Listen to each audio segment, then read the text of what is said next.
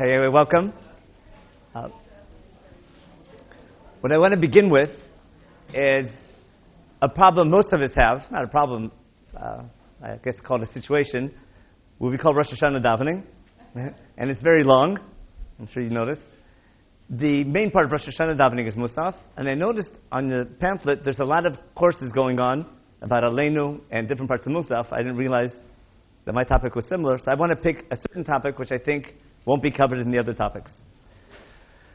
Um, what I want to do is to understand what's happening in the Machzor and use Chumash to appreciate what we say and help us understand how we daven.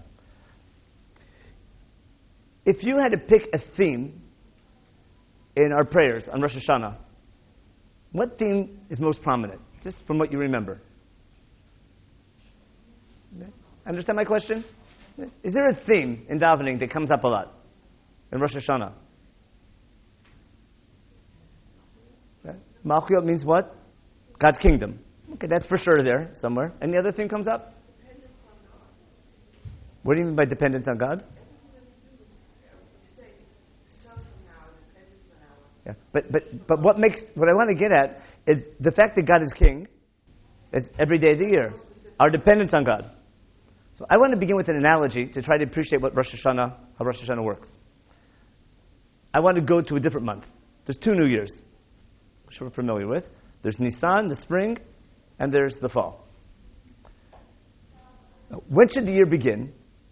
Where would the logical place to begin? In the spring or the fall? I'm going to answer my question with another question. When should the day begin? At sunset or sunrise? You know what the answer is to that. You can go either way. There's logic to sunrise, logic to sunset. The solar year, there's logic to beginning it with the spring equinox and with the autumn equinox. It can start in September, it can start in March. Both are logical. And we have two New Years. But our Jewish calendar makes a big deal about each New Year. And listen to the parallel between the first month and the seventh month. The first month, we make a big deal about Rosh Chodesh, HaChodesh Lechem. In the seventh month, we make a big deal about the first day of the month, which we call Rosh Hashanah. When we came out of Egypt, was there something special about the tenth day of the month? What happened? On the tenth day of the month, they took the Seh. And we got ready for coming out of Egypt. And the tenth day of the month of Tishrei, we have Yom Kippur. Then we have a seven day holiday from the 15th to the 21st, the 22nd. I always get mixed up there. I think it's the, the uh, the uh, and one is Sukkot, one we call Chag Matzot, very similar. After that seven-day holiday, we have count seven weeks to the Atzeret, what we call Shavuot. And here, after the seven-day holiday, we just go right to Atzeret on the eighth day, which is called Shmini Atzeret. But they're very parallel. Um, each month has a theme. What's the theme of, of uh, Nisan? What's the mega theme of Nisan? Uh, remembering the Exodus. That's clear. What I want to show you, just like that, there's a mega theme for all the Tishrei holidays, and that's what you call God's kingdom. But what does it mean by God's kingdom? Each concept is something that we have a daily mitzvah, there's a daily commandment, that each daily commandment has a kickoff holiday, an opening day ceremony. For example, everyone remembers from the Seder, every Jew is commanded to remember the Exodus every evening and every morning. Remember that at the Seder? We quote Ben Zoma early on. We haven't fallen asleep yet. We're still, we're getting hungry, but we're still paying attention. And we mentioned there that every Jew has to remember every day, in the evening, and in the morning, in the morning and evening, to remember the Exodus. In a very similar manner, every Jew, twice a day, has to do what? Say Shema. And we sort of do the both mitzvot together. What I want to ex- explain is when we say Shema every day, the mega theme of that is the kickoff holiday of, of Rosh Hashanah, and later on even the whole month of Tishrei. So what you were saying when I when you said the topic is God's kingdom, that's true every day. But what's special about Rosh Hashanah? What I want to get at, it's special every day, but to make a big deal about it, the beginning of the year I have a kickoff holiday. And that will explain most of our prayers, which we'll discuss very soon, and we'll give a couple of source sheets. Um, if someone asked you, why do we say Shema? What's the classic answer? What are we saying when we say Shema? In English, tell me. We'll get to the Hebrew in a minute. Yeah. Accepting God as King. It's like a statement of faith. Could, could you consider it a statement of faith? Something every Jew has to believe in that God's King. Is that true for non Jews as well? If it was up to us, would we, would we want every non Jew to accept God's kingdom as well? Okay. So, what makes Shema unique to the Jewish people? Have you ever, have you ever um, heard that Shema is a, um, a belief in, stating your belief in one God, affirming your belief? It's very, very popular, that approach. That's not the way the rabbis explain it. I want to make one clear distinction, which will explain the rest of this year. There's a big difference in believing that God exists and He's King, and understanding that you're chosen to serve Him. You see how simple it is? The theme that God exists, there is one God, and He controls everything, that's a universal, that's a universal theme. In Hebrew, it's known as Ani Hashem. That God exists, and He controls everything, and He has expectations for man. That theme is universal. The problem is most people don't get it. What did God do in biblical history? God entered a relationship with one nation in order that all the nations will recognize God towards that purpose. But towards that purpose, he separated them and gave them a special set of laws to represent them, which Chumash calls Ani Hashem Elokechem. I'm Hashem, your boss, which is exactly the first commandment, if you know the Ten Commandments. The enduring understanding of Rosh Hashanah is not that God is king, not only is king, but he's our boss, and we're chosen to serve him. When that's understood, that affects how you act and how you live your life. There's a big difference knowing that, there, that someone runs a company, and, there's a, and then knowing that you work for that CEO. I can believe that, give me a name of a company, or take, take the president. There's a government. Everyone believes he's a president. There's a big difference someone who recognizes he's a president as opposed to someone who's working for the White House and knows the administration, reputation is built on how he behaves and how he does his job. Then, understanding that we as a Jewish nation represent God and his reputation is on the line, that's what the rabbis say, Kabbalat Omachut Shamayim. Let me explain why. Everyone bumbled that word, didn't they? What does it mean? Kabbalah means to accept. O is a yoke. Malchut Shamayim, the kingdom of heaven. The word yoke is important because who wears a yoke? An ox wears a yoke. Is it a designer yoke? It's to make him look good? Animals don't wear clothing. So, no, it's, it's not just to, it's not to show, it's not to show, it's not like a chain to show. The yoke enables the farmer not only to control him, but to, to enable the transfer of his work power to accomplish what he wants to do. The yoke enables the farmer to utilize the power of the ox, or ox power, or be a horse. Got the idea? Willingly accepting the yoke means the ox wants to work for its boss. And that's why the word yoke is so important. It's not stating my belief in God, it's my understanding that I'm working for Him and enjoying the job and identifying with the job. No. Instead of me just saying that, I want to show you from davening. Where's um, let's find the source sheets here today. Where's the? Oh, here it is. Okay. Um, what if you had to take the entire prayer service in the Machzor, what section of the prayer service would you say is like primary, other than saying Shema? But where, what, what, when we pray, what's the main section of prayer? What's that called? Shemoneh Esrei, or the Amidah. Everyone agree? Now, every Shemoneh Esrei has a format. It begins with three blessings of praise, ends with blessings of thank you and asking for peace. And how do we conclude it? I mean, that's the beginning and the end. In the middle is the, is the, is the main point. We have our request. How many blessings are there in the middle in regular Shemoneh Esrei? There's one. Musaf has three. But there's one primary blessing that every time we daven Shemoneh Esrei, what I want to do is study that blessing, how it begins and how it ends. And then we'll see how, how this all fits into this, this idea. Every time you daven Shemoneh Esrei and Rosh Hashanah, it's the exact same ending. Oh, thank you. Oh, these are extras. And on Shabbat, every Shemoneh Esrei is a little bit different. even though the ending is the same. But there's but on Rosh Hashanah, everyone's pretty much the same. I'm going to pass out a page now. Here, pass this around. Pass this around. Take the there's sides with big letters in English, and there's a small side with tiny little Hebrew. Don't let that scare you. That's something to take home. Yeah. Pass this around. Here's pass more that way.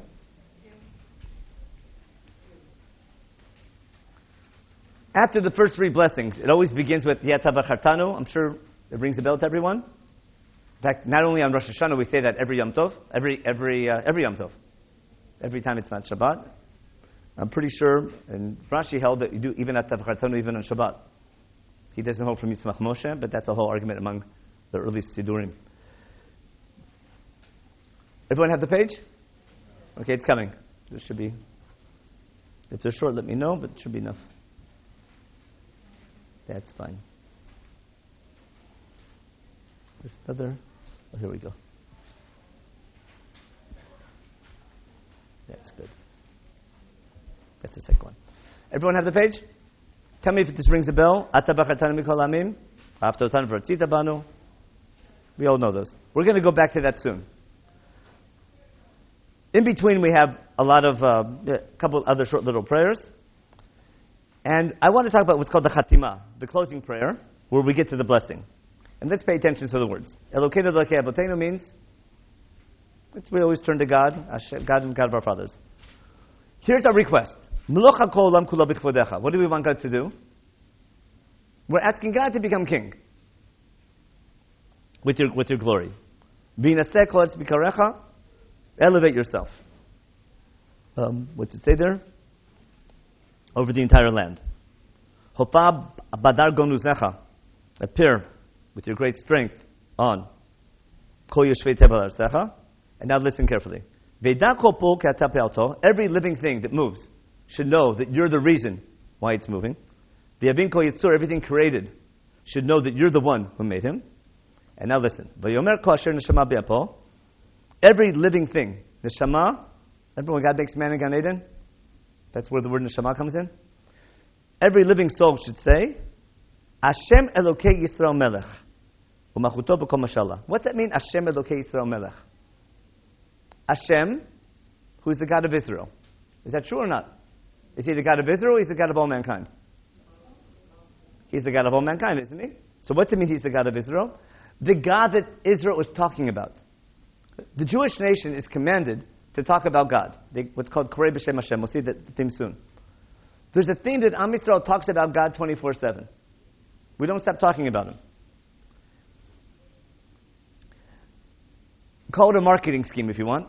God wants all mankind to recognize God. He picks one nation that's always going to talk about Him 24 7.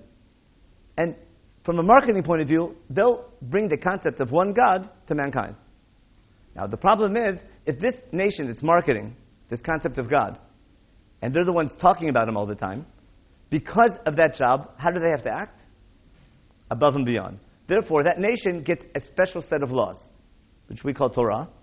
And that's what we call also Kedusha. God separates one nation, elevates them for a goal to make God's name known. Because they represent God, they need two types of laws. Laws that govern their day to day behavior, which has to be exemplary because we expect more from them because like you'd expect more from the rabbi. Clergy are always expected to act above and beyond. And that nation for themselves needs constant reminders that they're God's people. You need a weekly reminder, you need a yearly reminder, you need a daily reminder. You need to remember on a regular basis who you're working for and, and, and why you're chosen. Plus, you need to act in a proper manner. And that will cover pretty much all the mitzvot. That's ritual and regular laws. Now, if that nation that talks about God all the time is obnoxious, conniving, cheating all the time, that's not going to make God look good, correct? On the other hand, if the, if the nation is acting wonderfully, but don't talk about God, we also haven't accomplished anything. The two together is what makes pretty much, those are the two main ingredients of Judaism. So what are we hoping for? That all the nations will say that God, that the Jewish people are talking about, He's the King, and he runs, uh, his kingdom is everywhere, controls everything. How does it take place? Look at the next line. Kadashenu b'mitzvotecha. Make us holy or separate us by doing your mitzvot. Our portion should be by keeping the Torah. Sabeinu mituvecha. Help us with our prosperity, with all your good. And we should be happy when you come and save us. Purify us so that when we do serve you, we're not phony. Do it in a truthful way. Because it's very easy to say you're representing God and taking on the mantle, but really doing it for your own good or not being sincere in what you're doing. Okay, I tell him you're the true God, and your words are true. And then we bless God, the King of all, all the land. And who separated Am Yisrael, and this day to remember what's called Yom HaZikaron. Got the idea? So what I want to get across is in this, in this closing blessing, which we say every Shemoneh Esrei, that's the theme, the main theme of Rosh Hashanah. Not the fact that God is king, but the fact that we were chosen to serve Him and our hope that it will work. look at the beginning prayer, which introduces this. And to appreciate it, I want to ask I think we've done this before, but two basic questions, which we always have when we study. There's one question why were we chosen? And there's another question why were we chosen? We ever do that before? Listen to the difference. Ask any Jew, any person, why were we chosen? What's the classic answer? Or why was Avram chosen? He worshipped one God. You heard that? What else did he do? He broke. Remember, he broke the, he broke the idols or something like that. There's a lot of he went. He did something, and therefore got chosen. Chumash doesn't say that. The Medrash fills that in, and that wasn't my question. That was answering the question: Why did God pick Avram and not somebody else? But there's a bigger question: Why did God pick Avram? Meaning, why is anyone being chosen in the first place? And that's the big question. Did Avram find, I'm sorry, did God find in Avram something special and therefore I want to make a nation out of him? Or did God want a nation and therefore picked Avram Avinu to start the nation? Did it begin with a need? Does God have, is there a divine need for a nation? And in order to begin that nation, to clone a nation, we begin with the seed of Avram Avinu until we finally, we have some nation building to do, and that's going to be the seed. Or were things just moving along in mankind, and all of a sudden God found this wonderful guy, Avram Avinu, and decides to bless him and all of his children with yichus. And that's it. What story does Chumash tell us? Obviously the first one. There's three or four stories in Sefer Bereshit where God's very upset with mankind. He's not a happy deity, you like to say. He decides, I hate to do something about that. And because of his, of his, of his constant, his constantly being upset with mankind's behavior, even after the flood and the Tower of Babel. Therefore, God enters this covenant with Avram Avinu to become the nation. So there's one question towards what reason did God choose any nation? And then once he picked that nation, why us over anybody else? You know what the answer Chumash gives? We say, You chose us to do what? To represent you. Everyone knows the famous medrash that God went from nation to nation to ask him if they want the Torah. Now, how did you understand that? That everyone could have been chosen, but we're only ones who said yes? Or he went and offered the job to everybody, but he still had to choose. You understand the difference?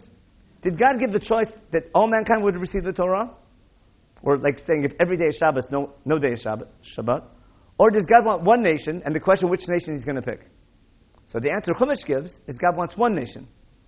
Why us over anybody else? Chumash gives a simple answer. The same reason um, a, a married couple decides to get married. There's a lot of people to choose from, but out of love, you pick this one over somebody else.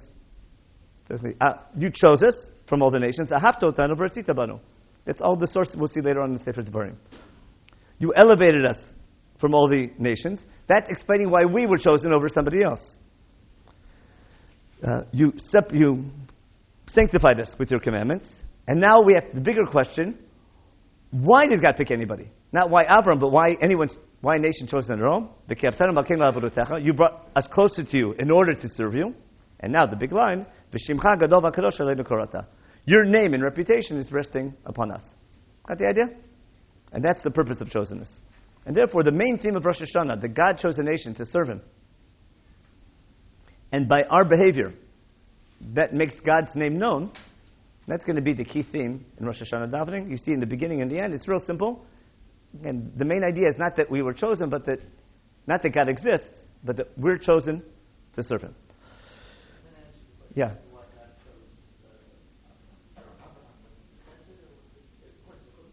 Chumash doesn't out of nowhere he's chosen.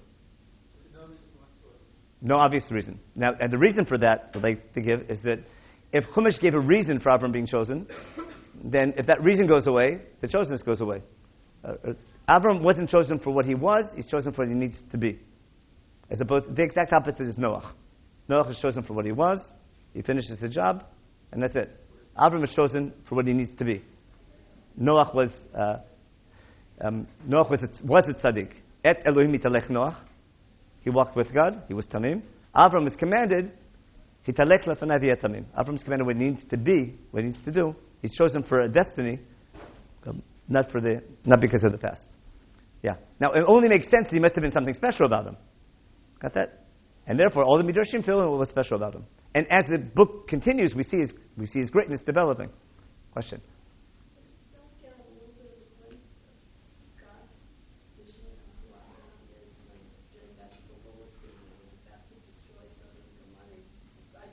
But he was chosen already. Was, you get a glimpse, was, you can get an idea later on why they chose him. The same thing when you're. you see later why he was chosen. There must have been something in his character. It wasn't a random choice. And you see in his development, there was something, there's some potential. Oh, yeah. In that story, he says, he didn't say what he saw is what, he, what he's destined to do. But that's not what he did, that's what he's chosen to do. It's not God saying because that's what he because that's what he did. God says that's what He will do. We'll see those verses if we get a chance. In fact, they're on the source sheet, I think. Now,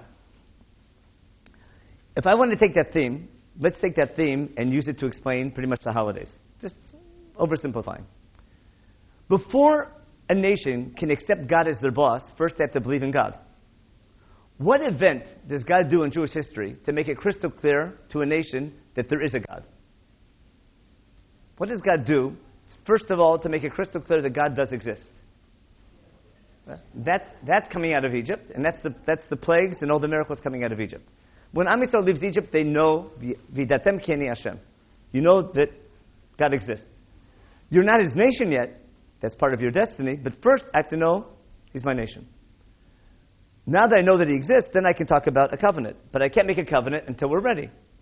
God takes us through the desert six, seven weeks until we're ready. What holiday comes next? Not the holiday of Ani Hashem, but the holiday of Ani Hashem Elokechem, where we, now he's our boss. We get the Ten Commandments, the first commandment, I'm your boss. Then we were supposed to go to Israel and be that nation.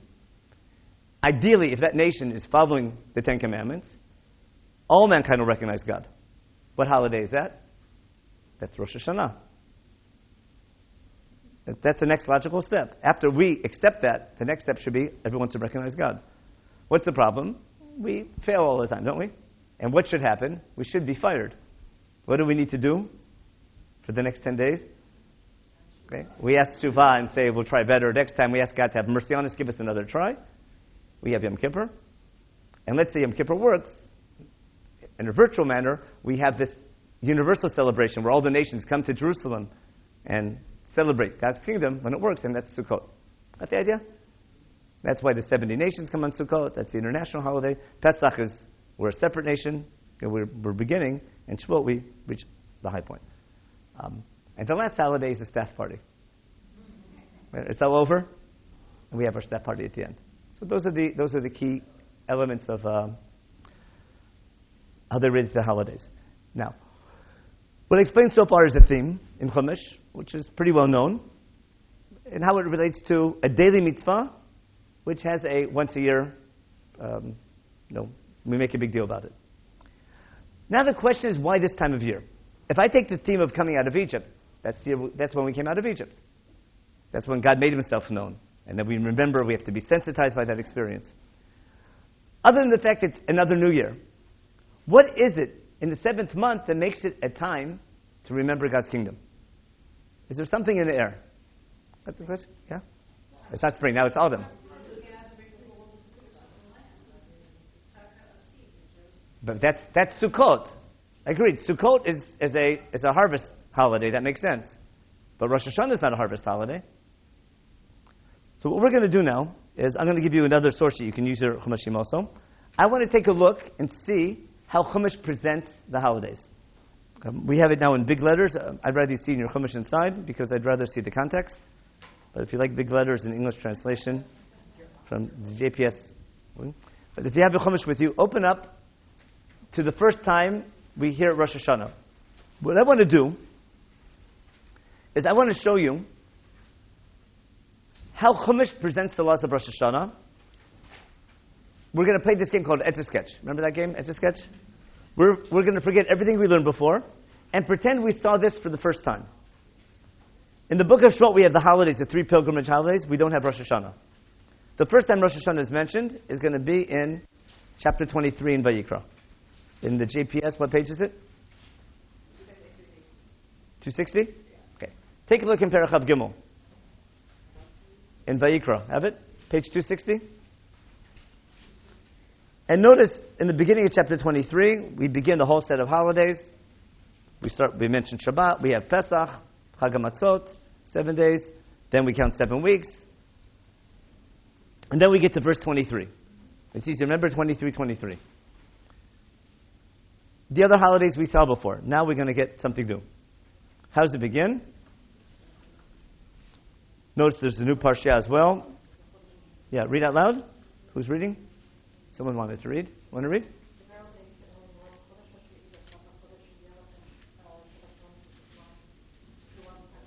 Okay, that's the page, that's the source that we have here. God tells Moshe as follows. Tell Bnei Israel, listen carefully, It doesn't say on the first day of the seventh month.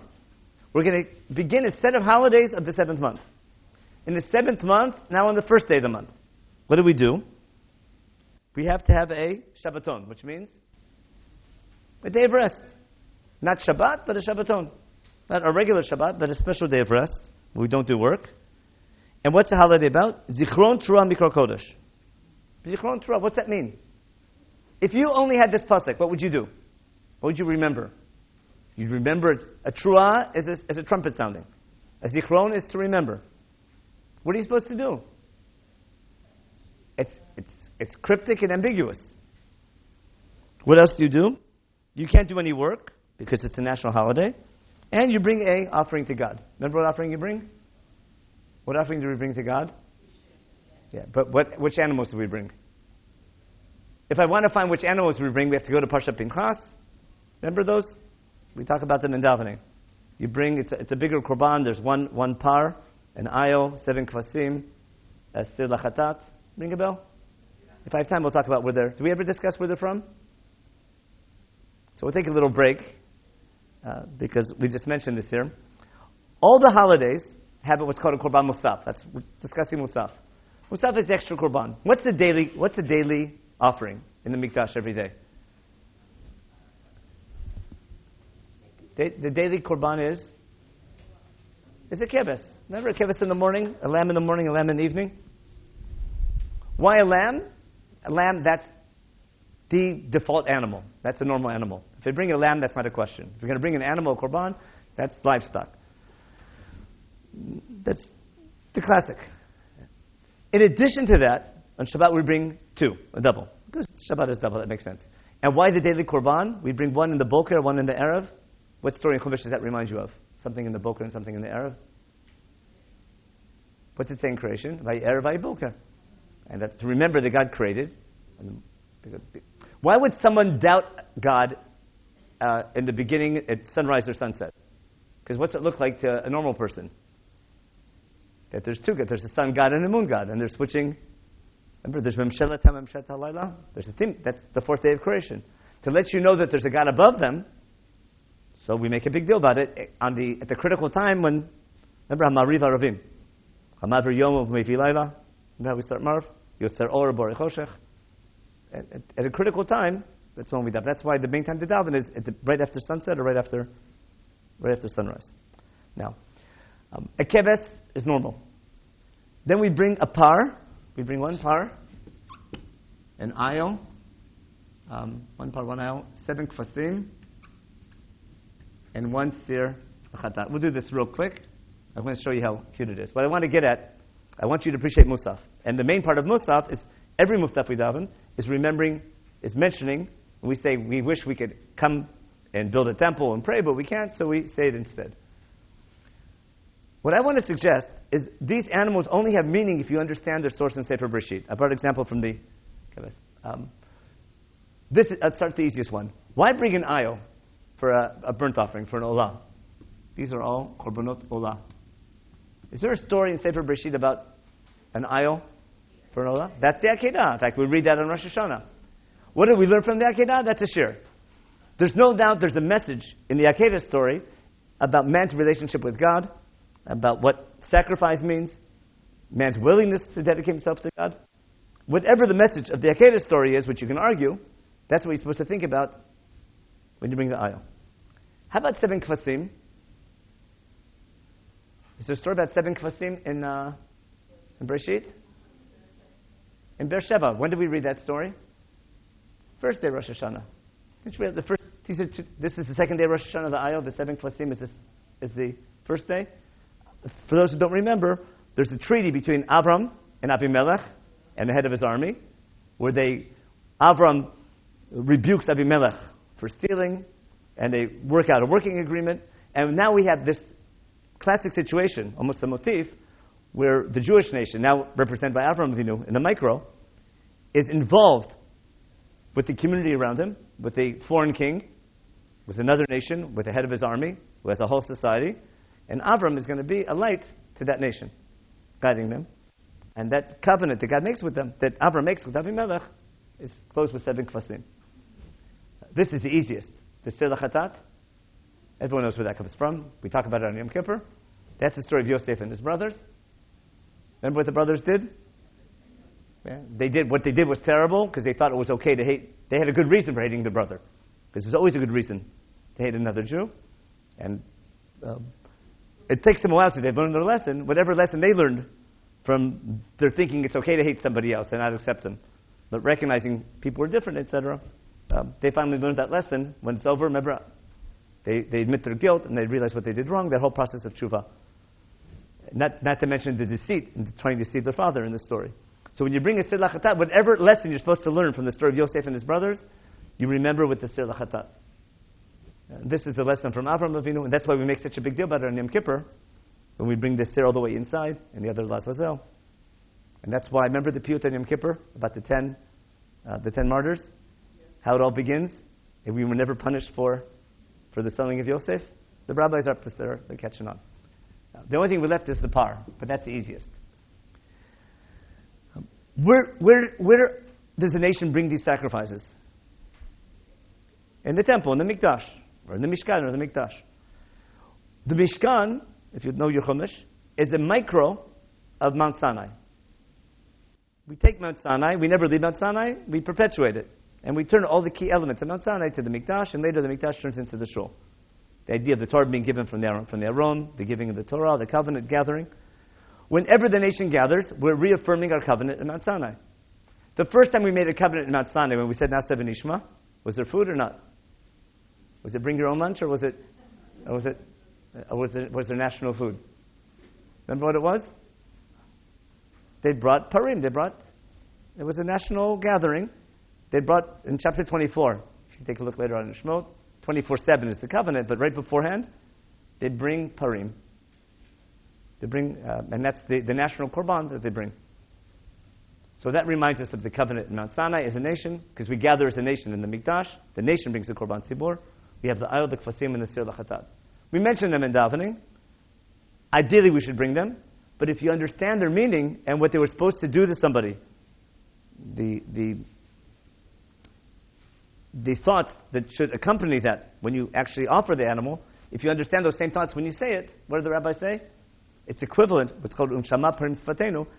Saying the words and understanding them is equivalent to actually bringing the korban, and you save a lot of blood. But you can get to the same. There, there's, what I'm getting at is if you understand your chumash, mumbling these psukim about the korbanot can be very meaningful, because there's a lot to learn from them. To do that, you have to know your chumash, and to know the connection between musaf and chumash. That was one of the goals of this year. Remember to understand musaf. That's every musaf, not just the Rosh Hashanah musaf. Uh, one other little detail um, Musaf, I mean, Rosh Hashanah is also Rosh Chodesh. Did you know that? By definition, it's Rosh Chodesh. And in, in, in davening and in Chumash, it says you don't only bring the korban of Rosh Hashanah, you also bring the korban of, of Rosh Chodesh. and it's in your davening. You mentioned it, little side point, but something you should be aware of. Okay, now we'll get back to our, our big thing. We're back now to Chumash. And what did Chumash tell us? The first day of the seventh month, make a Shabbaton, a day of rest. Zichron Trua, to remember a Trua. If you had it, well, what are you supposed to do? What are you supposed to remember? It's cryptic, agreed? And then we have Yom Kippur, the next holiday, and then Sukkot, Shmini Atzeret, and we're over. There's one other mention of Rosh Hashanah in Parshat Pinchas. It's, not, it's so simple, it's not even on the source sheet. In chapter 29, in um, Sefer Bamidbar, there you have the calendar of all these korbanot to bring. You have the whole table of what you bring. It's very tedious. Call it boring. We're holiday by holiday, date by date, what we bring, how many animals, and what we bring for korban musaf. And what's Rosh Hashanah called there? Take a quick look if you want in chapter 29. What's Rosh Hashanah called? On the first day of the seventh month, what do you bring? What do you have? Yom Teruah. You make a Yom Teruah. What's that mean? What are you supposed to do? To understand that, we have to go to um, the next. Actually, I'm sorry, the source was on our source sheet. Chapter 29 was right there. Sorry about that. What's special about the seventh month and what's this Yom Teruah? Nowadays, if you want to buy a shofar, where do you go to? You go to a Judaica store, don't you?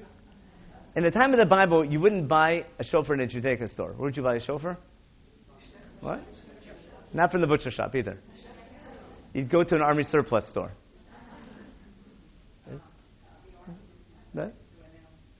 The, the, way now we have you know internet and we have um, you know, all these fancy communication systems that need electricity then they had a nice little simple one called a shofar.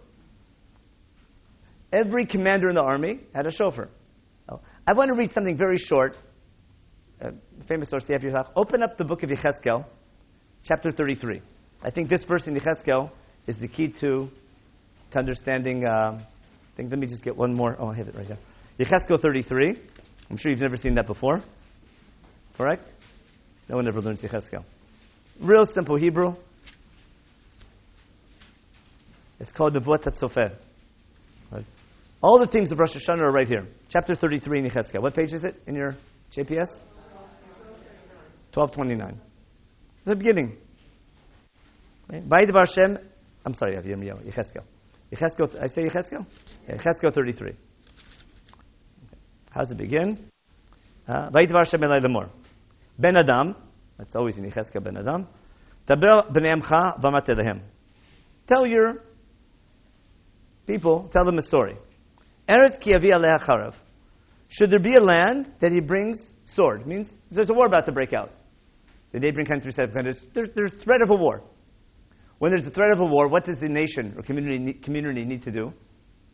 You need to prepare for war. And you have to have a watchman ready to warn. Um, they appoint one person who's in charge of being the watchman.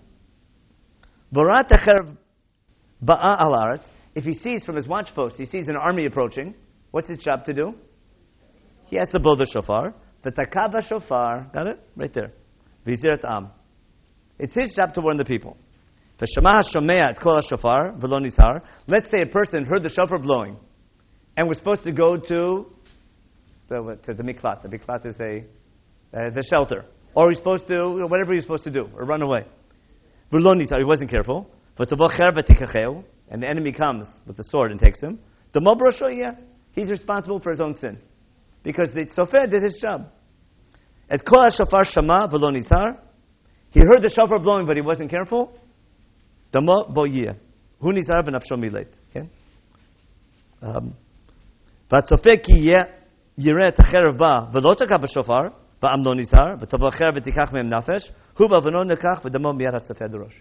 let's say the sofer, the, the person on the outlook, the guard, didn't blow the shofar, then he's responsible for what the people, um, for what happens later to the people. He says, you, I appointed you, Yecheskel, to be their guard, their person on the outlook, the watchman, and you have to warn the people what's about to happen. And the rest you can figure out from Yechezkel. Got the idea? And therefore we see, we take the analogy that in real life, blowing a shofar means your life is on the line. Be careful. For the fun of it, go to chapter 34. This is also in a later version of Shemoneh Esrei. Tell me if you heard this before. Perak Lamadala, chapter 34. Vaidavar Shemelai Lemor. Ben Adam Hinave Al Yisrael. Give this vision about the shepherds of Israel. Hinave V'amarte Lehem Lorim Komar Hashem. He says, Woe to the shepherds of Israel. He says, he's yelling at the shepherds, the leaders, that you've done a poor job watching your sheep. There's a, a lot of shepherds. We're compared now to the leaders of the people. They're doing a poor job watching their sheep. Um, and God's really angry with that leadership because they're misleading the people. It has to do with the false prophets at the time. God's going to say, I've had it with the shepherds. Says, I'm going to come and take over. It's like a big CEO of a company had it with the middle management and says, I'm firing all the middle management and I'm going to get the company started again on my own. Um, Pasuk Yud, we'll skip to verse 10. Um, Komar Hashem, Hinni El Haroim. This is my word to the shepherds. V'darashti. I'm going to request my, my sheep back from their hands. Vishpatim erotzon. I'm not going to let them guard my sheep anymore. You won't shepherd them anymore. I'm going to take care of them. You guys are middle management is fired. Listen carefully. I'm going to go myself and take care of my sheep and check each one. Just like what? Ring a bell? Right. Just like the, just like the, the, the shepherd watches his, uh, his, his his flock. Okay? Just like a good shepherd takes care of every single sheep. Take care of its needs. Has to feed them, water them, help them, bandage them, whatever necessary. That's how God's going to come now and take care of his people. where's that from in Rosh Hashanah davening? Remember in Nissan Tokef, remember? Remember right before, everyone knows Nissan Tokef, they made a story. But where did you get the words from? Whoever wrote that, there's a famous story about who wrote it. Whoever wrote it knew they were Yecheskel. Got that? And now he knew Yecheskel, but why this analogy? Because it's right next door to Tkiyat Shofar. You follow? We said that that builds up to Tkiyat Shofar, doesn't it? We do it in Malchuyot. I want you to appreciate in davening, in Musaf, there's my, point I'm making over and over again, if you know your Chumash and Navi, you can really appreciate what, what made it to the Siddur. Um, both the psukim we quote and the compositions that you have later on. So, so what do we have now? Now we know that shofar blowing has an effect on people. And in ancient times, a shofar was used as a warning to tell people war is coming. It was also used by the enemy, uh, by, the, by an army, to give, uh, to give to give commands. There's a famous story you probably remember. One of the shoftim, his name was Gidon. You've heard of Gidon. Gidon, you've heard of him? He was a, he was a good, good shofet. He was faced with a, a big problem. In the Jezreel Valley, I'm sure you've been there before, near, um, near Megiddo, by the Gilboa, um, by Har Tavor over there. There's a big wide plain called Emek Yisrael, lots of produce. The Jewish people would plant their crops. Comes harvest season, what would the all the people, the Nekedim, the Midianim, all the people from the Middle East, they just come and swarm like locusts and eat up all of our crops, and we had nothing to eat. We couldn't make, we couldn't survive, and it was getting worse and worse every year. God challenges Gidon to do the job, and he has his famous uh, battle. The problem is they're totally outnumbered, totally outnumbered. So they get all, this, all the men together. Remember, a couple thousand come, and God says, "You have too many." And we whittle down to 300 people. Why does he don't do that? He takes the 300 people, there's military strategy here. He takes the 300 men who are very agile. What they do is they go behind enemy lines. They go right into a hill next to Afula called Givat HaMoreh. In the middle of Emek Israel, you might remember Afula. There's a hill right next to Afula called nowadays uh, Afula Illit. Or Givat, it's called Givat HaMoreh. You, he goes on top with 300 men. In the middle of the night, they sneak in behind enemy lines. And then at midnight, in the middle of the night, at the same time, three columns, 100 men each, walk down the mountain, each one holding a lantern, and each one blowing shofar, but they do it all at the same time. In the middle of the night, everyone's sleeping in the enemy camp. Thousands, tens of hundreds of thousands of people. What do they see? In the middle of their camp, they see an organized army marching. If they hear 300 shofarot, that means there's 300 battalions. It's not 300 soldiers. That means there's hundreds of, there's tens of thousands of soldiers. And they're already in the middle of our camp. And they're right next to us already. And they're walking, and they're marching you know, in perfect order. Which, how do they interpret that? Right, we're finished. And they start running away. There's pandemonium, and that's how Gideon wins the big battle. There's great military strategy. In fact, they teach that story in Israeli officer training, how a small army with good training and good thinking and planning can defeat big enemies. That's guided Israel army you know, officer training and the army's approach to, uh, to its enemies ever since the beginning of the state, even before the state. Now, why is that important for us? We see from there that when you hear a shofar blowing, what's that mean? War's imminent, your life is on the line. Now watch what happens in Chumash. What did Chumash tell us to do? On the beginning of the seventh month, we're told to blow shofar, to blow a trua, and to remember something. To solve the problem, we're, we're going to skip source C. We're going to go right to source, um, skip source C. We'll get back to that later on. We're going to go right to the next source. Um, no, no, no, that's the third. See, uh, the flip the page over is Bamidbar chapter 10. Bamidbar chapter 10, you can look at the original inside if you want. There's a commandment. Am is about to leave Mount Sinai on the way to land of Israel. We have the army already. We count up all the soldiers. And God commands Moshe to make a uh, two trumpets, called chatzatzrot, which will have a double purpose. Because we're about to travel, sometimes there's a group meeting. All the officers have to meet, all the leaders have to meet.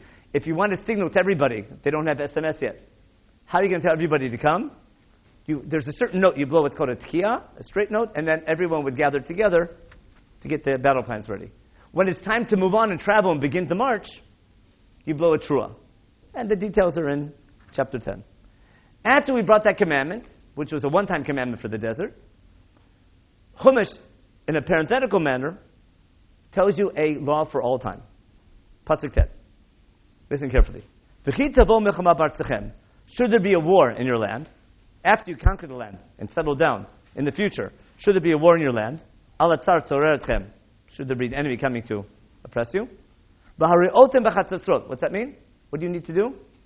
Blow the, the trumpets a trua. A trua is a up and down note. Even to this day, an all clear sign in civil defense, an all clear sign is a tkiya, is a straight, that's like a AC, I mean DC, and a danger, like a warning, like, a, um, like when there's a, um, we call it an ambulance or a police, it's going up and down, up and down, down. Remember? Up. It's an oscillating sound. So a trua universally is understood as danger, and tkiya is things are safe. So what do you do? Whenever there's an enemy coming, what do you need to do? You need to blow the shofar, not when the enemy comes, but when? Before the enemy comes. The enemy is about to blow the shofar on their own. What's Chumash tell you to do? If there is a state of war, and you're afraid a war is going to break out, and you have to put your sofer, like Yecheskel said, even before the army comes and attacks, you have to practice. What do you practice? You blow shofar beforehand, and, and what are you sort of imitating? You're making a virtual feeling of war. Why? Again, what will you do by hearing the shofar? You'll remember or be remembered by God, and then He'll save you from His enemies. In other words, the second you know your life is on the line, you change your behavior. Ask any psychologist or just from anyone who's been in life threatening situations. When you know that your life is on the line, and anything can happen in a minute, and enemies attacking, who knows what's going to be next? Your life is on the line. You're focusing on survival. And then remember, there's no atheist in the foxhole. Before it happens, what do you do? Go through the motions to remember, sort of to practice how to act when the, when the time comes, so that if you can prove to God you're worthy, He'll remember you and you'll remember Him. And you, if you can convince God that you're worthy of being saved, then He'll save you. Now, how do you convince God that you're worthy of being saved? You have to be sincere and tell God that if you save me through this, I'll be dedicated to you and indebted. Okay. On the flip side, if Yom Simchatchem, when you have a happy holiday, or on Rosh Chodesh, then you blow a tkiya, not a trua, and also you remember God not only in times of war, but also in times of happiness. So you shouldn't get, you have to remember God when things are bad and remember God when things are good. That's true on Tkiya. Followed by Ani Hashem we learn all the, um, all the, um, the three parts of, of Shmonesrei um, are from here. Look in Pasuk Yud again. V'yom simcha b'moedchem v'roshei chodshechem. The source is Mesecha Brachot, um, Daf Lamed Tractate Brachot 32a.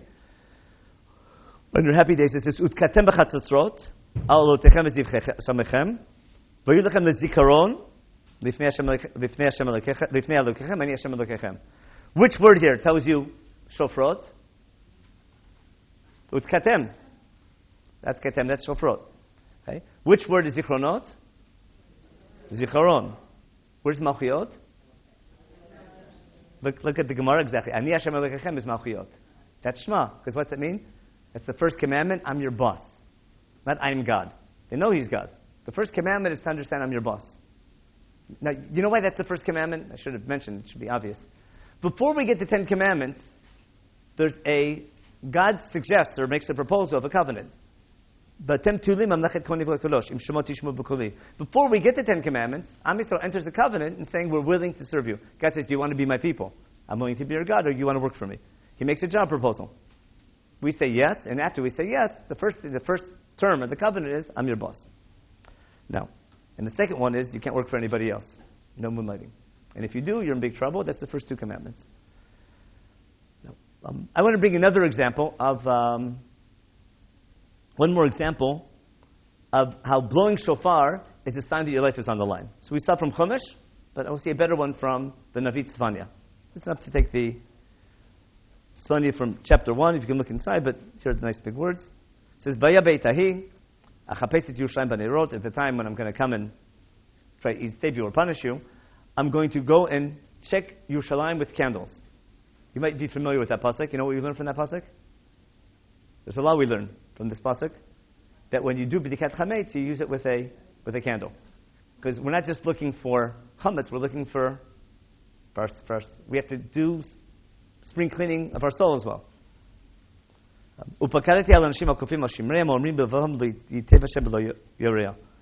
God's going to look, going through Yerushalayim, who are the people who don't believe in God's providence? Who thinks that don't, don't believe in schar onish, don't believe in divine retribu- retribution. Then he tells him, Krov Yom Hashem, the day of God's coming, who's going to come and punish those who deserve. Krov Mahiroba, Kol Hashem Hashem Gibor. The day, this day of God's coming, and it's going to be very difficult. Yom Evraha Yom Hu, the day, that's a day of wrath. Yom Tzaram Tzukah. Yom Shoah Mishoah, the word Shoah comes from here. Uh, Yom Choshech Vafela Yom Anam Barafel. Verse 15 is a description of a terrible day. All synonyms of this is a really day of wrath, of trouble, of disaster, of desolation, darkness, gloominess, etc. Look at the next line. Yom Shofar Trua. What's that mean? That's not a holiday. But if you say it's a Yom Shofar, a Yom Trua, that means there's a war going on. Alarim on the fortified cities. And that means when people hear a shofar blowing, instinctively, it causes fear. And um, Amos later on, we'll bring one last source there. asa. Says if someone blows a shofar, for surely what will happen? People get scared, get ready, and therefore if God gives a message, surely they should listen. And that's the idea. Now let's go back and see what happens. What does Chumash tell us to do? In the beginning of the seventh month, we dedicate a day of Trua, Yom Trua Yelachem, but what's the purpose of this Yom Teruah? We blow shofar, but there's no war going on. In order to to zichron, to, be, to remember and to be remembered. So we blow shofar to remember that God is king, and we saw the idea of retribution, like you mentioned, that um, you know, God controls everything, and our fate is in His hands. And now we have left one question. I understand that we're doing why, why blowing shofar reminds us that our life is in God's hands. But now we have the question why in the seventh month? To appreciate that, we have to go back to Parshat Emor and look in general what are the special laws in Parshat Emor about? We have holidays in, over Chumash. What is the focus? What are the special laws in Parshat Emor? For example, um, Chag HaMatzot is a repeat. But there's a special law between Chag HaMatzot and Chag HaMatzot, and later on Shavuot, that goes into detail in chapter 23. You know what law that is? We count it for seven weeks. It's called the Omer. The detailed law that's unique to Parshat Emor, to Vayikra 23, is the laws of the Omer, which relates to what aspect of the land of Israel? The agriculture, the grain harvest, eh, the growth of the grain. We'll skip Rosh Hashanah Yom Kippur for a minute. We get to Sukkot. What's the main holiday? What's the special law in Sukkot? We have what's called the, the Arba Minim, Lulav, Etrog, the, the Arba Minim. That's only in Parshat Emor. Priya Sadar, Kapot Marim, Parvei Avot, and all has to do with, um, again, with agriculture. And that's Chag HaAsif. There's, there's no doubt the laws in Parshat Emor relate to the solar calendar and the agricultural year. On those holidays, we're thanking God for the harvest. First for the grain harvest in Shavuot, and then for the um, fruit harvest in the fall, in the autumn. How does Rosh Hashanah and Yom Kippur relate to that? The best way to understand it is the uh, pretty much what happens. We'll see by what happens on Sukkot because Sukkot is a double holiday. The Shalosh Regalim are looking are looking backward, meaning we receive from God and we have to thank Him for our harvest. There's a harvest holiday, a grain harvest, and fruit harvest. What I want to suggest is that the the holidays of Chodesh Hashvi, Rosh Hashanah, Yom Kippur, we'll see in Shemini Atzeret, are looking forward. What are we anticipating? What's about to happen? How do things grow? The harvest we get last year comes from what we planted. But if there was no rain, we have nothing. If there's no rain, nothing will grow. In the land of Israel, when does the rainy season begin? It's been that way for since time immemorial. It doesn't rain in the summer. Ever you listen to the, the weather forecast all summer is easy. Hot, hotter, or hot. That's it. But there's no rain. Never rains. You have, to, you have to worry about rain. You have to worry about heat. How do things grow? It rains only in the winter. It has to rain enough in the winter to get through the next year. And therefore, life isn't so easy in the land of Israel. Everything's dependent on, on the rain. The aquifer, how much it fills up, and the land, how much water it gets. Most years, the rain begins around October, November. In December, those are the heavy rain months. And then, hopefully, in the winter, by Pesach time, there's no more rain. And the early rains are so important, they have a special name. You know what they're, you know what they're called? The early rain. One's called Yoreh. You know them by heart. There's Yoreh and Malkosh. Like we have names for hurricanes. When the phenomena of nature get names. They call the wind Mariah. You might have learned that song growing up. They're, they're names for phenomena of nature because they seem to have their own power. And they control your life. In the land of Israel, the outcome of the, of the year to come is going to be dependent on the rain that falls in October, November. Got that? What do we do? What did ancient man think? How do you make sure there's rain? What do you do to make sure there's rain? Who controls the rain? Right? The rain god. He's got a name. He's called Baal. And the, and the fertility god's called Asherah. The, the, analogies are simple. It can be later, it can be Thor, it can be a, a lightning god. But, but, every mythology has a rain god. And there should be. That's what it looks like. Someone's controlling the rain. What do I need to do to get rain? Tell me, Rabbi. Just tell me what to do and I'll do it. I just want rain. I'll cover, I'll listen to 20 different opinions. I'm going to cover my bases. I want to make sure there's rain. Along comes Chumash and says, no. Who controls the rain? There's one God who controls all these powers. listen how Chumash tells that story. Now go back to the first page I gave you. And the source in chapter 11 in Dvarim. It pays to see it in your Chumash as well because you'll see the context. Moshe Rabbeinu in chapter 11 is giving a speech. Um, see what it says there? We'll, we'll, see the context soon. Right now, we can use the source sheet. Later, we'll see the context in Chumash. Uh, we'll see it inside. Chapter 11, on the source sheet, on the bottom of the first page, from chapter 11, verse 10. Pasuk. The land that you're going now to inherit, what is it? It's not like Egypt. Is that good or bad?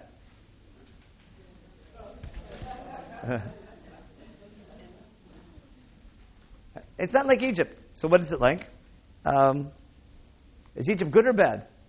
There's millions of people that have been to this day, like 40, 50 million people in Egypt. A lot less. Why? To survive, you need water. And the best thing you could have, you have a constant supply of water. It's like Gan Eden. Fact, Chumash compares, we'll see in a minute, compares Egypt to Gan Eden. There's a constant source of water. if there's so much water, how do you, how do you uh, water your fields? In Egypt, how do you water your fields? If you, if you remember the Pesach story, chametz, leavening, was a specialty of Egypt. Why was it their specialty? Because they had lots of grain. There's a musical about it. Right? It, it was the breadbasket of the Middle East. What made it the breadbasket? The, sor- the, the source of water. Constant water, you can grow grain. But you're not growing rice. When you have rice, what do you do? You can flood the fields. For grain, you need water, but not too much water. How do you control the amount of water coming from the Nile? You know what they used to do? You might have learned that. They make irrigation ditches. And how do you control the irrigation ditches? You have a faucet. But they didn't have faucets back then, so it was a very low tech method. So what you do? You kick the dirt. You have an irrigation ditch, you kick the dirt away and kick the dirt back on when you want to close it. Nice, simple. And every morning they'd go, the farmers would go and kick the dirt and open up the ditches. Listen what Chumash says. The land that you're coming to is not like Egypt. The land you left. Asher tizran zaracha, you'd plant your fields. How would you water your field? With your foot. What do you mean with your foot? You understand? You would kick away the ditch. The land that you're going to see is what? It's a land of hills and valleys. Harim of Kot. Where does it get the water from? It comes from the rain. Rashi says, therefore the land of Israel is better. Why? Rashi says, in Israel you can sleep in, and God waters the field for you. In Egypt you have to get up every morning to open the faucet. Everyone else disagrees. Because um, if it does rain, then maybe it's better. But you're taking a big risk. Take, you know, risk management. If you had a, if, if, you needed insurance, would you rather be in Egypt, where there's a constant supply of water, or you can take the risk of living, being dependent on the rain? What's special about the land of Israel? It needs rain, and, and you need rain for your survival. Where's the rain come from? This is the land that God looks after. Tamid Hashem.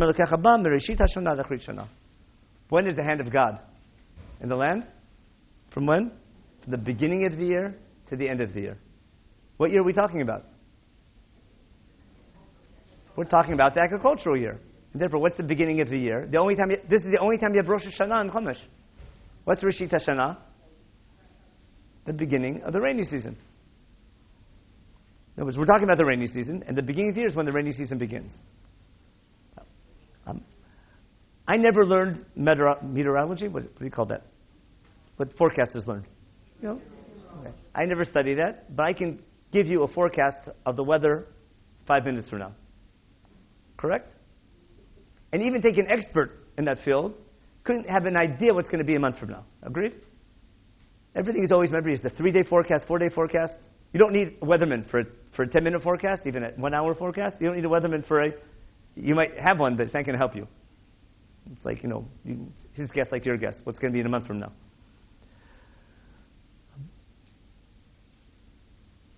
We're expecting the rainy season. And what are we declaring? That the fate of the rainy season is in the hands of God. And he has to decide. But he doesn't decide a minute before, he decides, No, weeks before. And if it doesn't rain, there's all these laws. Masechet Tanit talks about it. If it doesn't rain, ooh, we, we have fast days. In fact, we daven just like Rosh Hashanah Yom Kippur on, on, uh, on those fast days. Masechet Tanit has the details. What we do, what Chumash is doing, is something ingenious. What's Chumash telling us to do? A month before the rainy season, right? like we know, like something's coming. Our life is on the line. What's going to determine the outcome of this upcoming agricultural year? Who's, what's going to determine who's going to die and who's going to live from famine or from thirst? And if there's not enough food, then that leads to war. Remember in Sanatokef? In Pshat, in nature, who's going to determine the outcome of this coming year? The rain. And therefore, who determines who's going to live and who's going to die? The rain. And ancient men put all their hope in the rain. Go to all the museums, you see all the rain gods and the fertility gods. And you had to placate those gods. Along comes Chumash and tells him, I'll tell you a secret. It's not very nice, but remember the sin of Baal? Remember Baal Peor? Baal was a rain god? What sin did the Jews do with that? What kind of sin was that? Might have been X-rated. Did you read that in the Bible? Remember they went after the women of Midian? The, the, the ancients, they believed in this rain god, but you got to get the rain god on your side, and you want to excite the rain god. The rain god has a temple. What do you do to get the rain god excited to give rain? You go to his temple, okay, and you have what's called a kedisha. You have a harlot in the temple, and if humans, it's, it's like early pornography. If you want to get, if you want to get the, the rain god excited, you go to his temple, and you have, you have adultery or adultery or whatever you call that in the temple, and that's going to get the gods excited. And what a great way to get people to come to shul. it, it worked. It, worked. That's exactly the chet about And that's what Chumash is fighting, tooth and nail. And because it makes sense. You follow? Makes sense because ancient man thought that gods are like, they act like humans. We say humans have to be like God. But they thought that gods were like humans and you can control them or get on the better side. Now, now back to what's happening. I want to make sure that we have a healthy year. What do I declare a month before the rainy season? In fact, I have a whole month of declaring. I have a whole set of holidays. And what am I stating? My faith that the fate of this year is in the hands of God. But look at the next line. Go open up your Chumash now. Look at the next line in Chumash after this line. That's why I purposely didn't put on the source sheet, because the next line you know by heart. Open up, go back to Parakut Aleph and Devarim. After these three psukim are over, which says that God's, look again what it says. Tamid Enei Hashem Elokecha Ba. What's that mean, Enei Hashem Elokecha? In 398 in your JPS. What's it mean, Tamid Enei Hashem Elokecha Ba? God's eyes. Does God have eyes? So you can say it's, uh, what do you call it, anthropomorphism. Why is an eye called an eye? What's the Hebrew word for an eye? An ayin. Why is an ayin, why is an eye called an ayin? What else, if you know from Israel, is called an ayin? You ever go to Ein Gedi? An ayin. Yeah? Why is it, why is, a ma'ayan is a source of water. Is the eye a source of liquid? Look in Ishayahu. Remember? Mitin, uh, mikordima. It's a, then that's why the word ayin is like a mayan. There's a beautiful wordplay here. Einei Hashem That's the source of water. Einei, like ma'ayan. Got, got the plain words?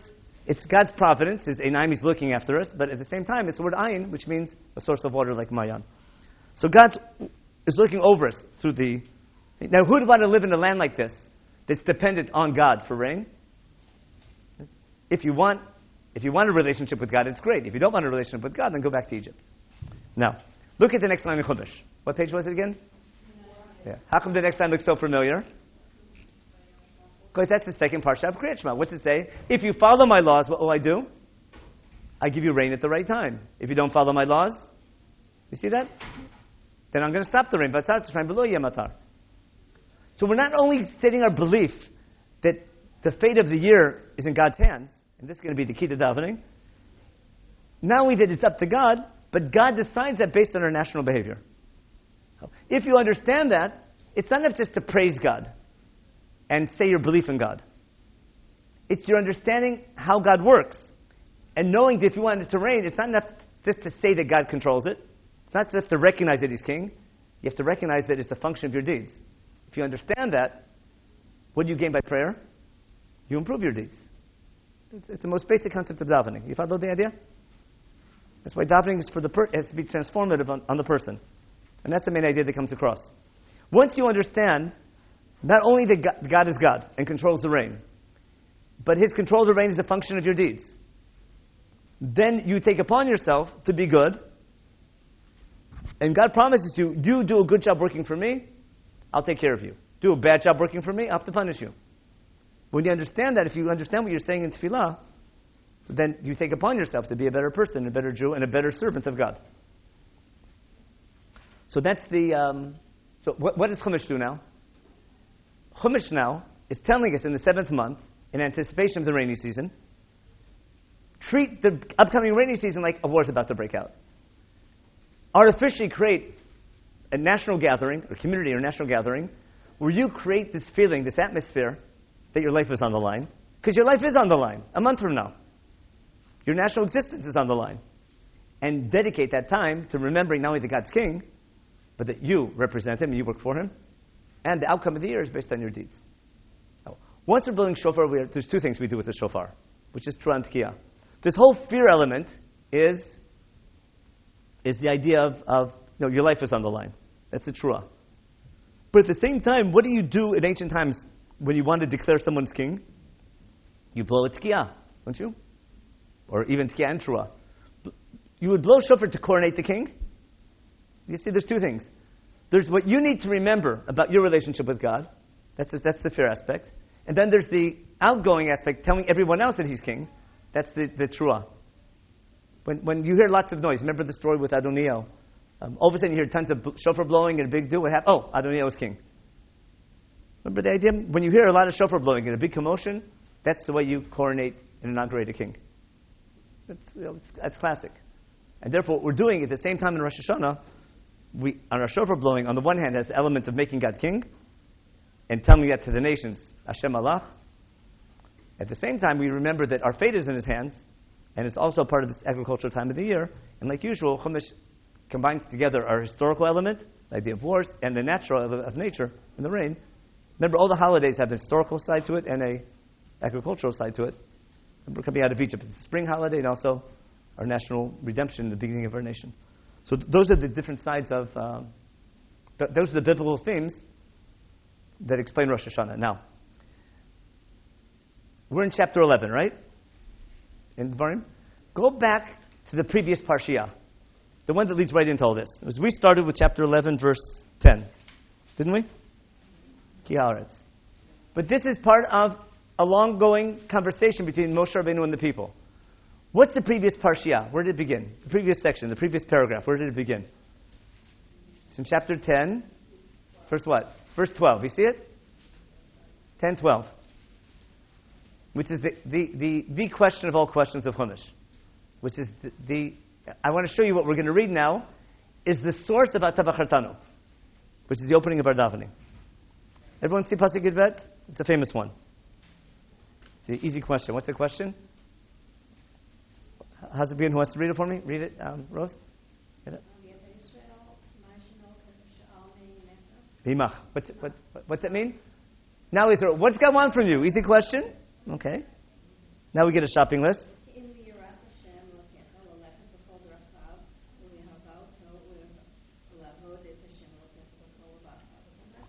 What do you have to do? Love God, fear God. Easier said than done. By the way, to fear God we know. What's it? Lalecha b'drachav. That's to emulate God. That's tzedek mishpat.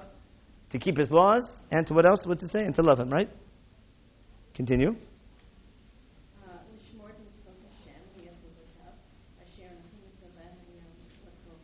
Uh, and to keep His laws. Your attitude, your behavior, and keeping the laws. Keep going.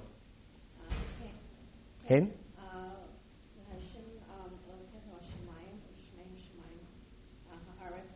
We're start, hey means we're starting something. We're about to start like a kal vachomer. We're making a statement. What does God have? God has everything. God has heavens. Basically, God doesn't need you. But, Rak?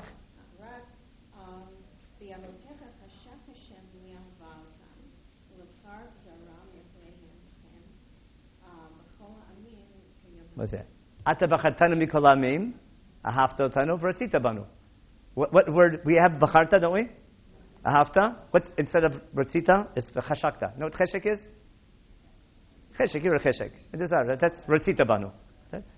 This is explaining not why we were chosen, but why we were chosen. Correct? Why did God choose us over any other nation? Out of love. He wanted us. Now, there's a reason why we fell in love, because of Avram's behavior. That's what the Medrash fills in. But it's one, no, it's, my opening line of, of, of Shemoneh Esrei, Musaf, Atah Vechartanu mikol amim, Mahaftas and banu, is right here, isn't it? Look at the next line.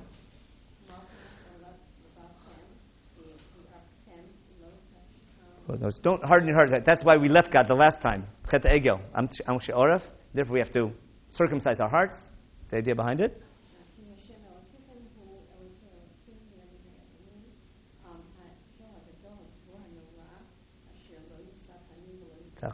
That's already, that's already, um, it's the first part of Shmonis, isn't it? That's the praise. That's how God created us. Now, I should have mentioned, we had Atapatan Mikol Amim Haftan Ratzita Banu. Brahmatan Mikol Ashonot we had there also. Let's stay there. We said, um, um, Mikol Ha'amim. Remember? Atapatan Mikol Ha'amim. Every word is right here. You see it? Mikol Ha'amim. What else is there? Um,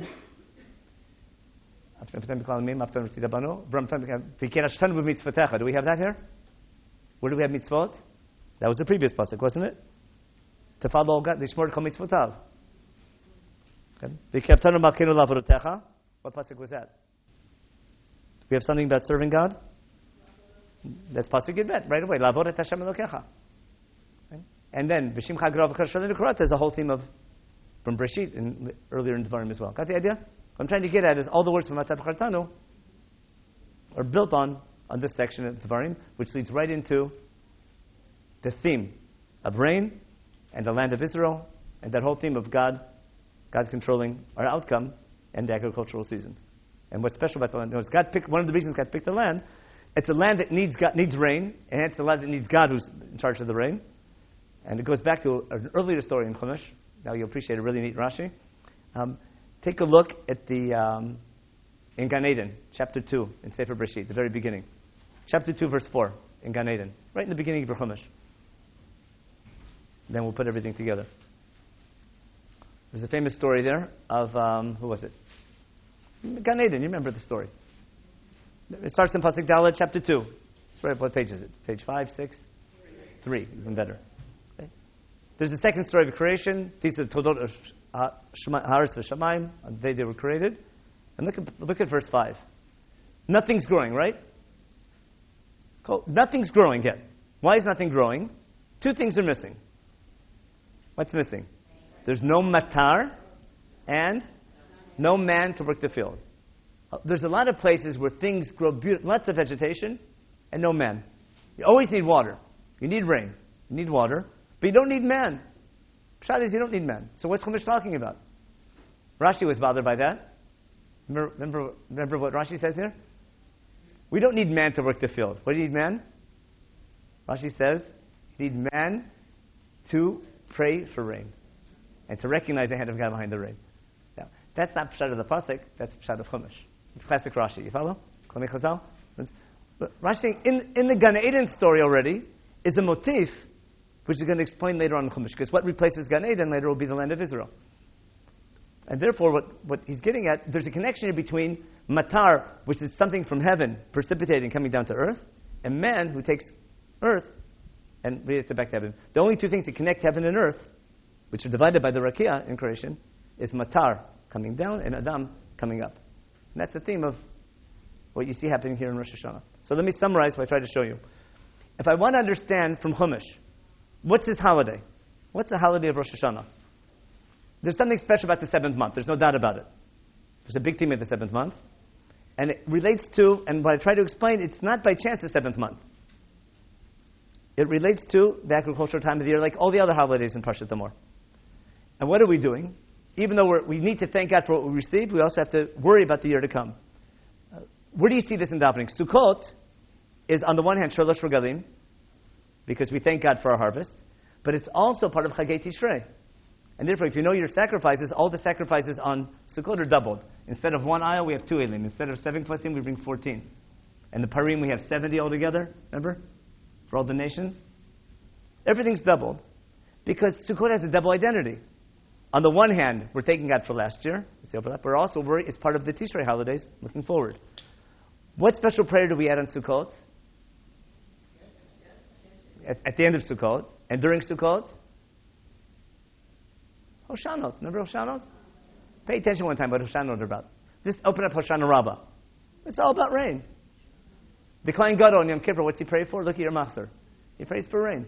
If, if you live in the land of Israel, it's not a chiddush. It's, if, in biblical times, it's crystal clear why the seventh month is a big deal. Because your life is on the line. Now, if you're not living in the land, you're not r- familiar with that agricultural setting and the need for rain at that time of the year, so it's the seventh month. But if you understand the setting, I, I appreciate why God picks this theme of the seventh month, because nature is determining the outcome of the year, and what are we coming declaring? The outcome of the year and our future is in the hand of God. And we do it a month ahead of time in anticipation of it. Not six months, like, again, like the weather forecast, right in the, right in the window of when you need, of wh- when the weather's determined. And that's why the outcome of the year will be based on that rain. And the need for rain, um, with one last theme in Chumash, which puts it all together, there's, um, there's one big rainfall, big flood, not from a couple weeks ago, but from Chumash There's a famous story about that in Chumash as well. The flood, right? How long does it rain for? 40 days and 40 nights. What else is 40 days and 40 nights? Matan Torah. And Moshe going up and the whole idea. Remember Moshe Rabbeinu with the table? That's a whole shiur, but it's clear that the, the flood story is a foil to get you ready to appreciate what happens in, in, in, at Har Sinai. So I try to show you today is that um, there's a lot of things. I try to show you the sources of what we say in davening to understand the theme of Malchuyot, which goes two ways. One is declaring the God's king for other nations to hear that, but also for us to remember not that he exists and that he is king, not knowing, not just a uh, statement of faith, but a pledge of allegiance. And that understanding that you were chosen not to receive from God, but to represent God, once that's understood, it's not just what you say in davening, it's the effect that davening will have on you, what you take upon yourself for the year to come, which is exactly what we find in Chazal about a time of, of, uh, of repentance, of introspection, and the fate of the year is dependent on that. 100% right. But when you see where its sources are coming from, you can appreciate where those ideas are coming from.